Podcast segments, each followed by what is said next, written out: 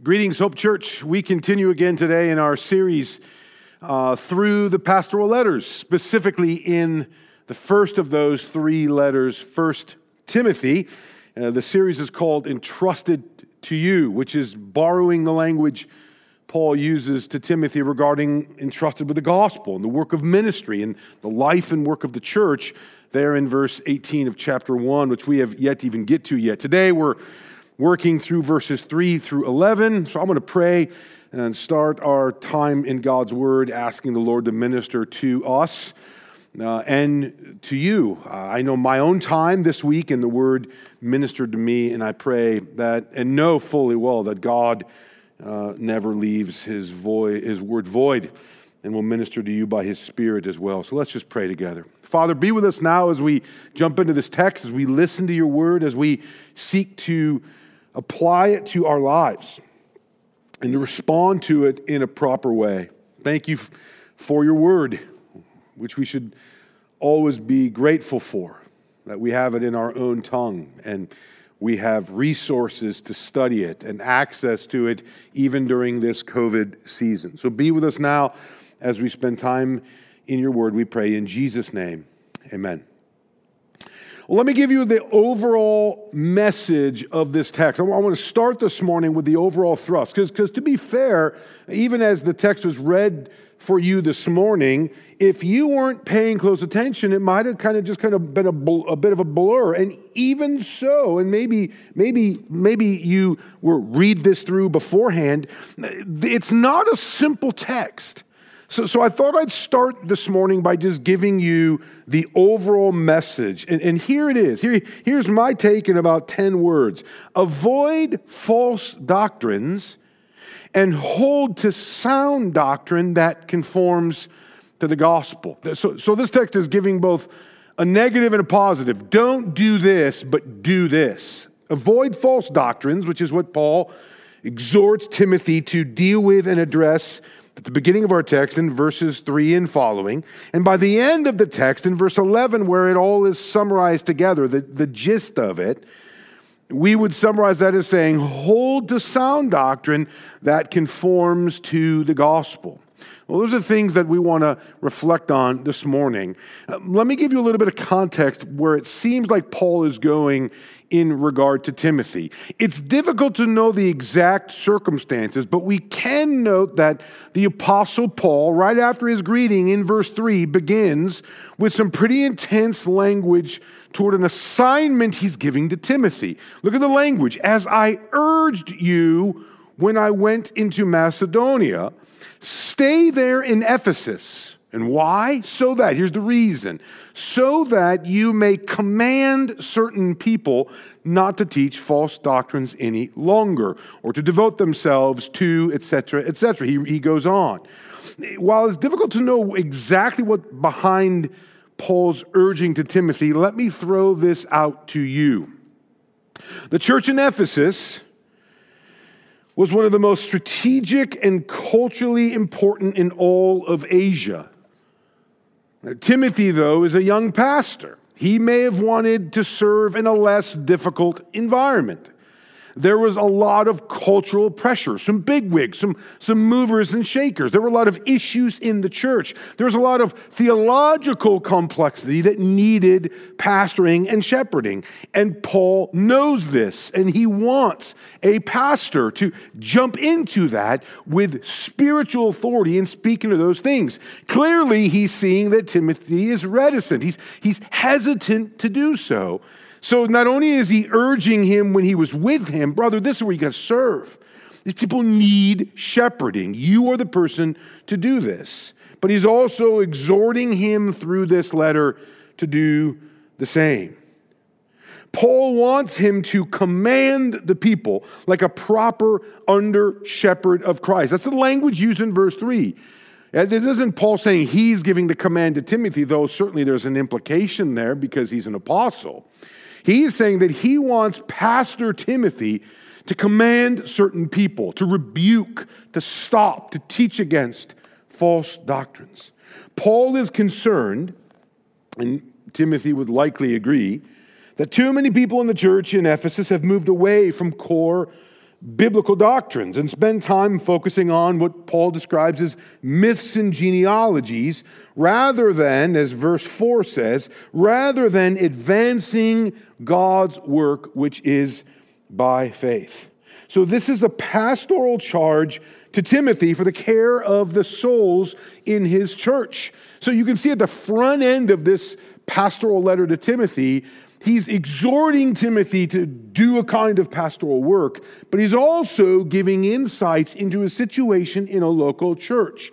Brothers and sisters, this, this fits our own context in numerous ways. We too can have issues that we need to be addressing biblically, theologically. There might be some, some our own doctrinal confusions or some false doctrines, even if implicit or in, in, in small ways that need to be addressed and spoken to, that there's a shepherding work that we should be doing as the church of Jesus Christ. And so we want to hear that today. So I'm going to spend the rest of our time this morning showing how this passage teaches us three important truths about which we should reflect upon and respond. And I'll, and I'll hit on all three of those in the rest of our time. Here's the first, and we get this straight away from verse 3. Pastors and elders should minister with spiritual authority in their care for souls. We learn a significant lesson from Paul's exhortation to Pastor Timothy. We learn that he has been given a apostolic impetus and urging his own command to invest spiritually with an authority in the lives of the people in his congregation. When I say pastor elders, I'm talking about one of the offices that Christ established in his church. Like we, we understand well, like for example, in the United States, the three branches of government. We also understand the office of the President of the United States, which is even now, this very week, uh, resulting in transitional period from one to the other. Wherever you stand on that is, is not what I'm trying to discuss, but you understand well that the office exists even if a person comes and goes. God has established one of the offices he established is the office of pastor elder. Now, I like to use the category pastor elder because too often we, we don't see those as working together. We often think of, a, of someone like me who's called pastor as having a distinct role than someone like Brian Ott or Ed Kipp or Ed Titcomb or Neil Nyer or other elders who hold in that same office here in our church.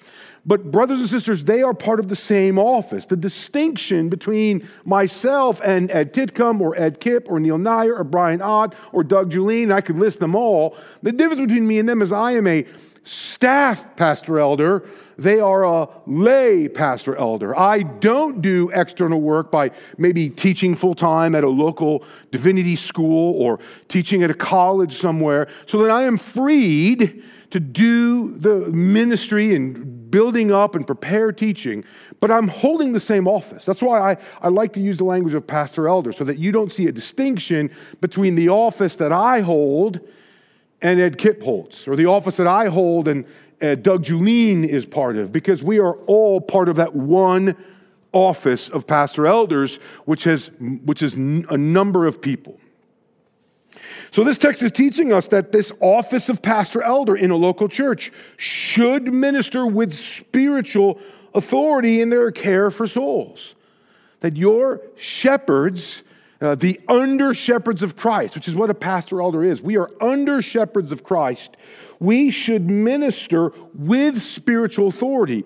We should speak at times with a prophetic kind of voice. I mean, you can think of the offices of Christ, this prophet, priest, of king, as being reflected in many ways in the life and ministry of a pastor elder. At times, a, a, a pastor elder uh, is, is a kingly duty of organizing and, and preparing for a service and organizing ministry. There's a kingly role. At other times, the, the office of a, a pastor elder might have a priestly role of sitting and meeting with somebody, like I did early this morning and, loving fellowship with a younger brother in Christ, or meeting with a couple going through marital difficulties, or visiting with somebody who is sick or in the hospital. Like there's those priestly duties of a pastor elder, but there's also the prophet, prophet, priest, king. There's also the prophetic role at times, rebuking, correcting, chastising, even as I did in the sermon a few months ago now, right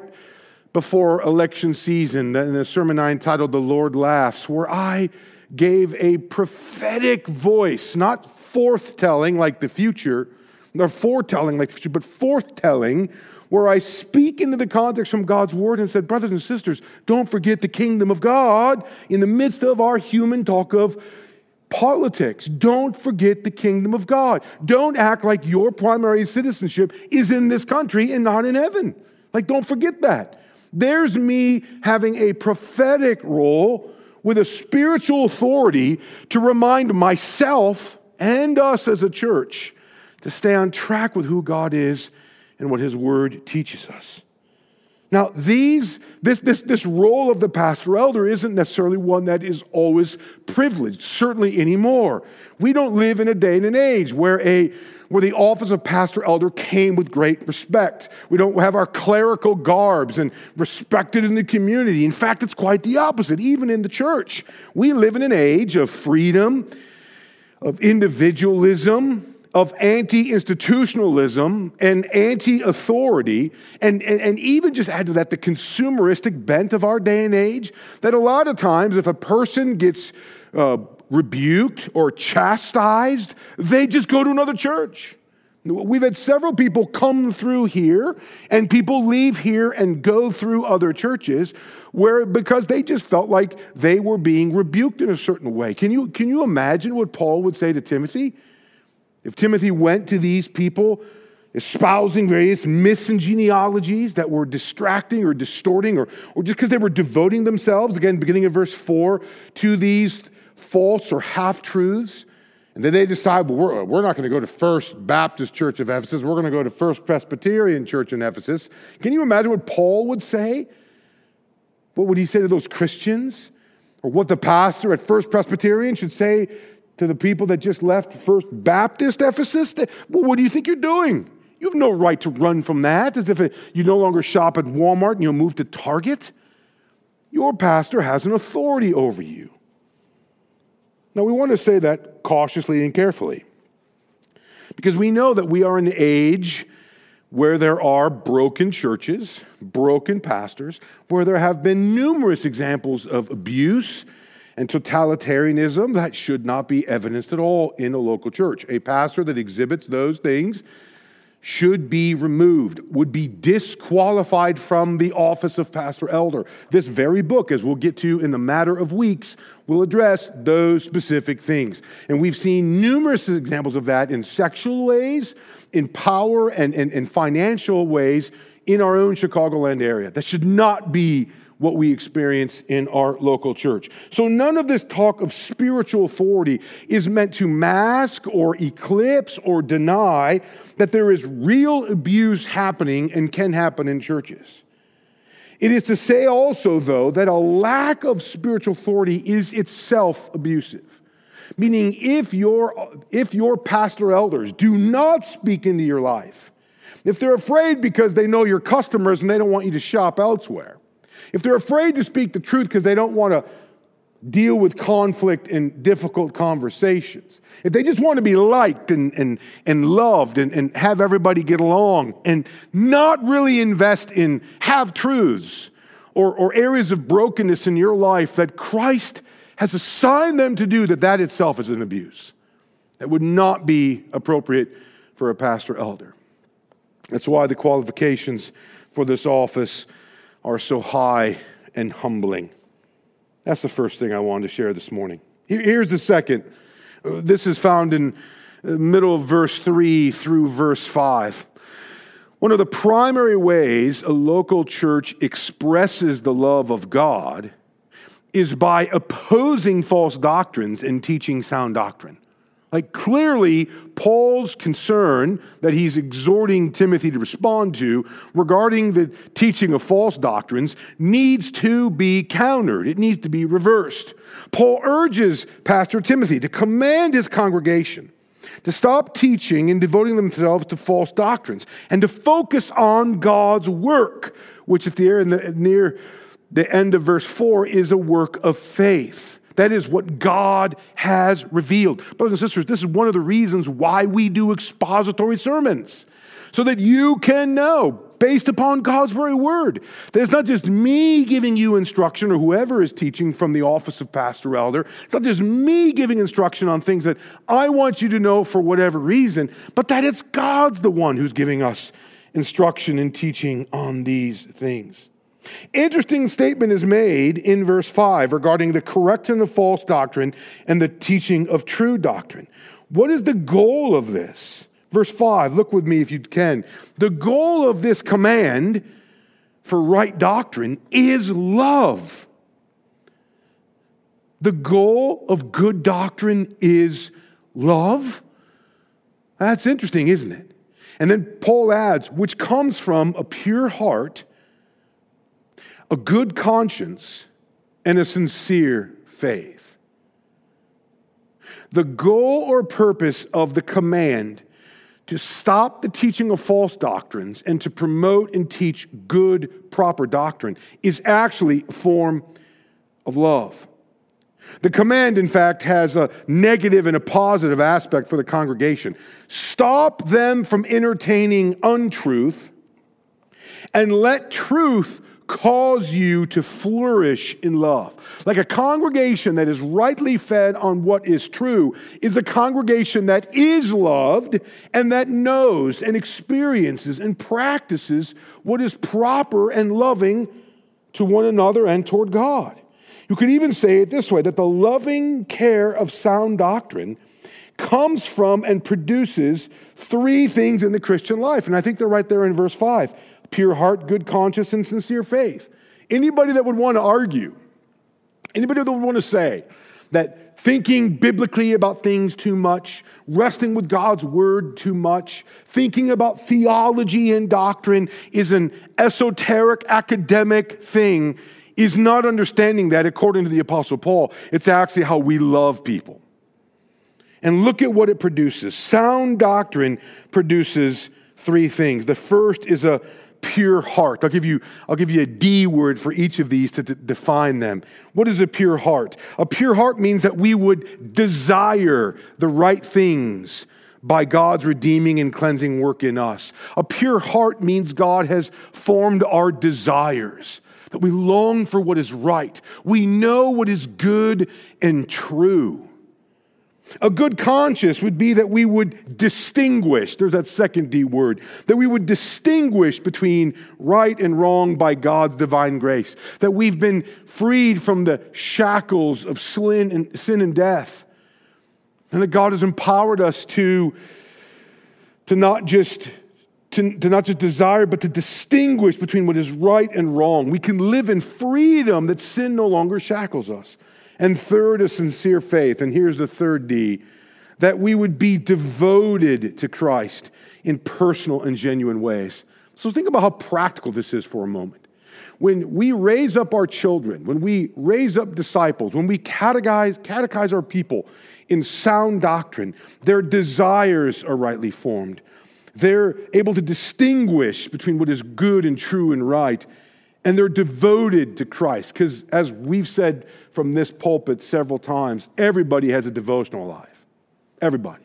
It might be to the Chicago Bears or Green Bay Packers, it might be to some other kind of athletic or sport, it might be to money or retirement or intimacy or relationships or getting married or children or whatever it may be, but we all are devoted to something. And what sound doctrine does, its own form of God's love for us, is it allows us to develop a pure heart, a good conscience, and a sincere faith, or the right desires, the ability to distinguish between true and false, and a devotion to Christ that is, that is, that is rooted in what is right and true and good. Those are important things for us to know. Because truth can be denied, it can be distorted, it can even be diluted. And we need to make sure that we have what is right and true. In many ways, this exhortation about a, a local church expressing the love of God by teaching sound doctrine is a warning against novelty in Christian teaching. It also should exhort us to be encouraged to follow through with what we sense God leading us to do in this church by establishing a more and a bigger focus on catechesis, catechism, one of those four vision statement words that we want to be a catechizing church. We want to raise up disciples who know sound doctrine. We, we long for and are already preparing to have this growth hour with this structure, sandwich structure on Sunday mornings, where we are catechizing all the people that you have all access to being catechized in sound doctrine, which we believe is a loving act, a, a overtly practical act of shepherding one another to know sound doctrine, to, to, to direct your desires, to distinguish between right and wrong, and to facilitate your devotion to Christ. Those three things we see in verse 5.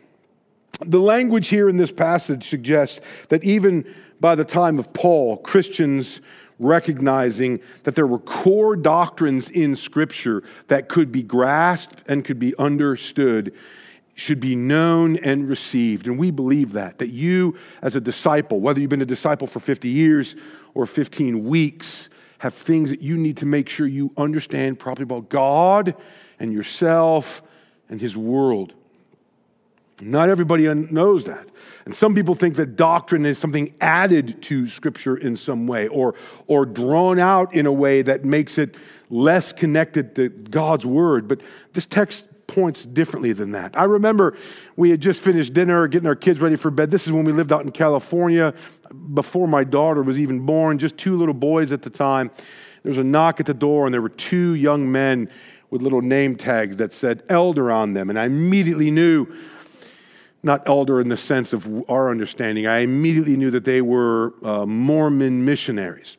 We're standing there, and I mean, uh, they came to find out quickly that they'd knocked on the door of a professor of New Testament, and so we had a fascinating conversation about core doctrines and truths of the Bible. And, and even if it was only a 20, 25 minute conversation, I remember at one point when I was talking to them about core doctrines, where obviously there was disagreement, they just assumed that a lot of the doctrines, doctrines for them, including our view of Christ as being divine, as being equal to God, doctrine of the Trinity, these core doctrines of Orthodox historic Christianity, they just assumed that when the Bible left its Jewish context and got into the Greco Roman world, that Greek philosophy distorted what was true and that these doctrines were uh, an imposition on the biblical text. And, and, and, in our 20, 25 minutes together, I pushed against that strongly. I tried to show from biblical material how, from early on, the, the apostles recognized that these core truths about God's person and God's work w- w- was evident right in the text. These are the kind of things that we need to be teaching and making sure our people know well.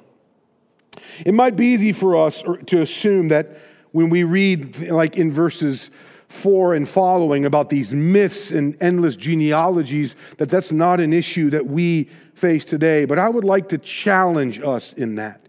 It might seem like that's, we don't have this. We don't believe in the Greek gods or strange views on genealogies. That, that's not our issue. Now, I think you'd be surprised I read a book this Christmas by a guy named Carl Trueman, a book that's been heralded much in recent days. It just came out this year. It's called The Rise and Triumph of the Modern Self. A fascinating, though 400 page read, not simple but helpful as it recounts the story of the modern identity, like how we've moved to this modern identity in all of its expressions, sexual and otherwise, sexual identities, racial identities. It's a fascinating biography, so to speak, on the development of the modern person. And he details the story behind our highly individualistic, anti institution, anti tradition, sexually obsessed, materialistic mindset affecting every modern American. Now, again, this is just so normal to us that I don't think we realize how entrenched we are in it. We might pick on some abuses over here and over there. We might speak about those views that are kind of magnifying on steroids these same kind of views. But I don't think we realize that that, that infiltrates the way we think about everything. The very fact that I could tell you that if that people in a local church could be spoken to with a spiritual authority by their pastor and they would without any hesitation want to leave and go to another church when rightfully treated, is an example of the same thing that Trueman is talking about. Meaning, the only way we're going to be able to see our own infiltration of what is untrue, what is false or not sound, is by the light of God's Word. We need to make sure that Scripture is, is correcting and training us in righteousness, rebuking us in the ways that God has called us to live with one another. Last thing, the, the end of our passage uh, might feel, verses 6 to 11, might feel a little overwhelming. This list of talking about, Paul talks about the law. He talks about all these various sins, and he ends with that exhortation to sound doctrine that conforms to the gospel. Uh, let, let me summarize verses 6 to 11 this way There are many people and many churches who have left the central teachings of the Christian faith and have turned to meaningless talk, unimportant things, or things that deny, distort, or dilute the truth. Brothers and sisters, Paul is saying this is not for us. We need to expose, we need to oppose false teaching and be grounded on sound doctrine. Now, Paul then goes on to talk about both law and doctrine, and that might even be confusing. So let me summarize it for you this way The Bible is full of both laws and doctrines. Laws are commands that give direct instruction do this or don't do that. Doctrines are concepts that give indirect instruction believe this or believe that.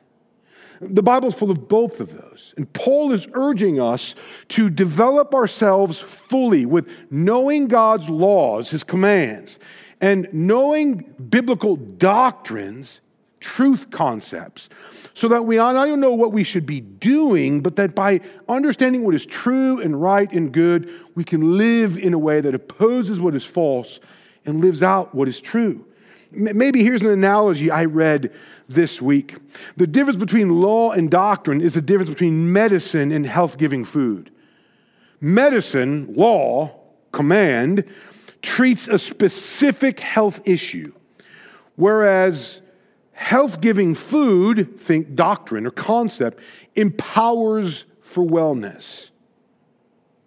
We need to be conformed to the gospel and the laws of God and the doctrines of God in direct and indirect ways help us do that. Think of this analogy for the difference between laws and doctrines. Uh, getting married. There's laws in the Bible that tell you, well, it must be a believer, or if it's a if you're a man, it must be to a woman. Like there's some specific thing, but it doesn't tell you much more than that. It doesn't say it has to be a blonde, or they have to only be within 12 months age difference, or they have to have been at a Baptist or Presbyterian. I mean, there are so many things that the Bible wouldn't tell you directly about the person you would marry, but there would be numerous indirect concepts i.e., doctrines, truths that would guide you to find a person that would create a healthy, loving, God centered home and a level of compatibility and mission, etc., that would reflect the kind of healthy life that you're called to live. So the, there might not be a law to tell you what this person's name is, but their character, the nature of their person, their vision for life, and their commitment to God would be would be pointed at and talked around all throughout Scripture.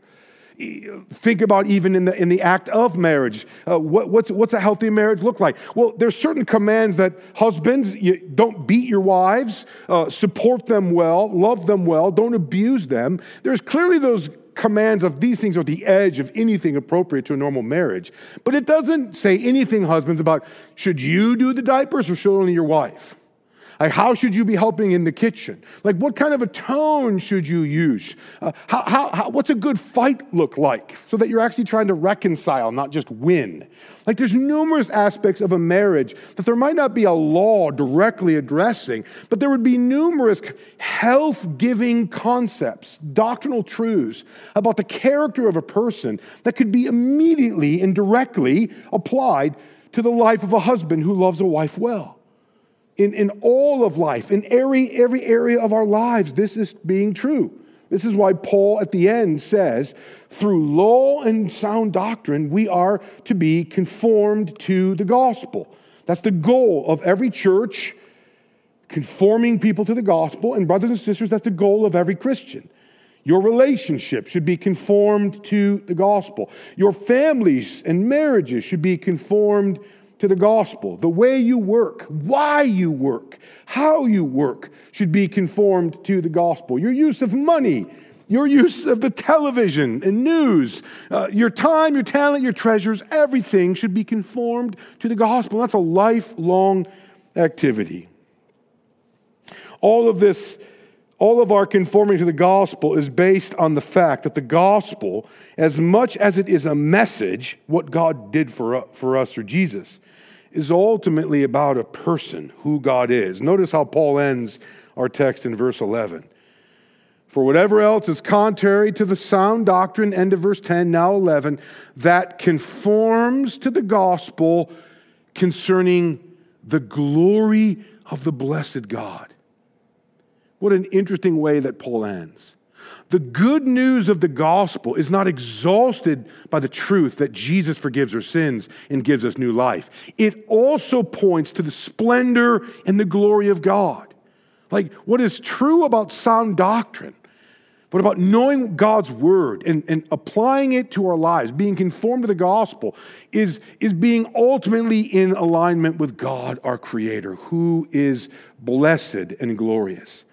The Christian life begins with the work of God for us, but it exists eternally in blessed relation with the person of God. I, I think of the song we've sung many a times as a closing, and I'll close our message today. You can even sing where you're at the doxology.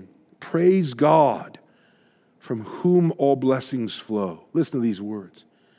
Praise him, all creatures here below. Praise him above the heavenly host. Praise Father, Son, and Holy Ghost. Notice that our praise is facilitated by a message of the work of God, but it ends in praise of the person of God made known through Jesus Christ. Brothers and sisters, oppose false doctrine, avoid false teachings and teachers and hold to, be conformed by sound doctrine that conforms you to the gospel concerning the glory of our blessed God.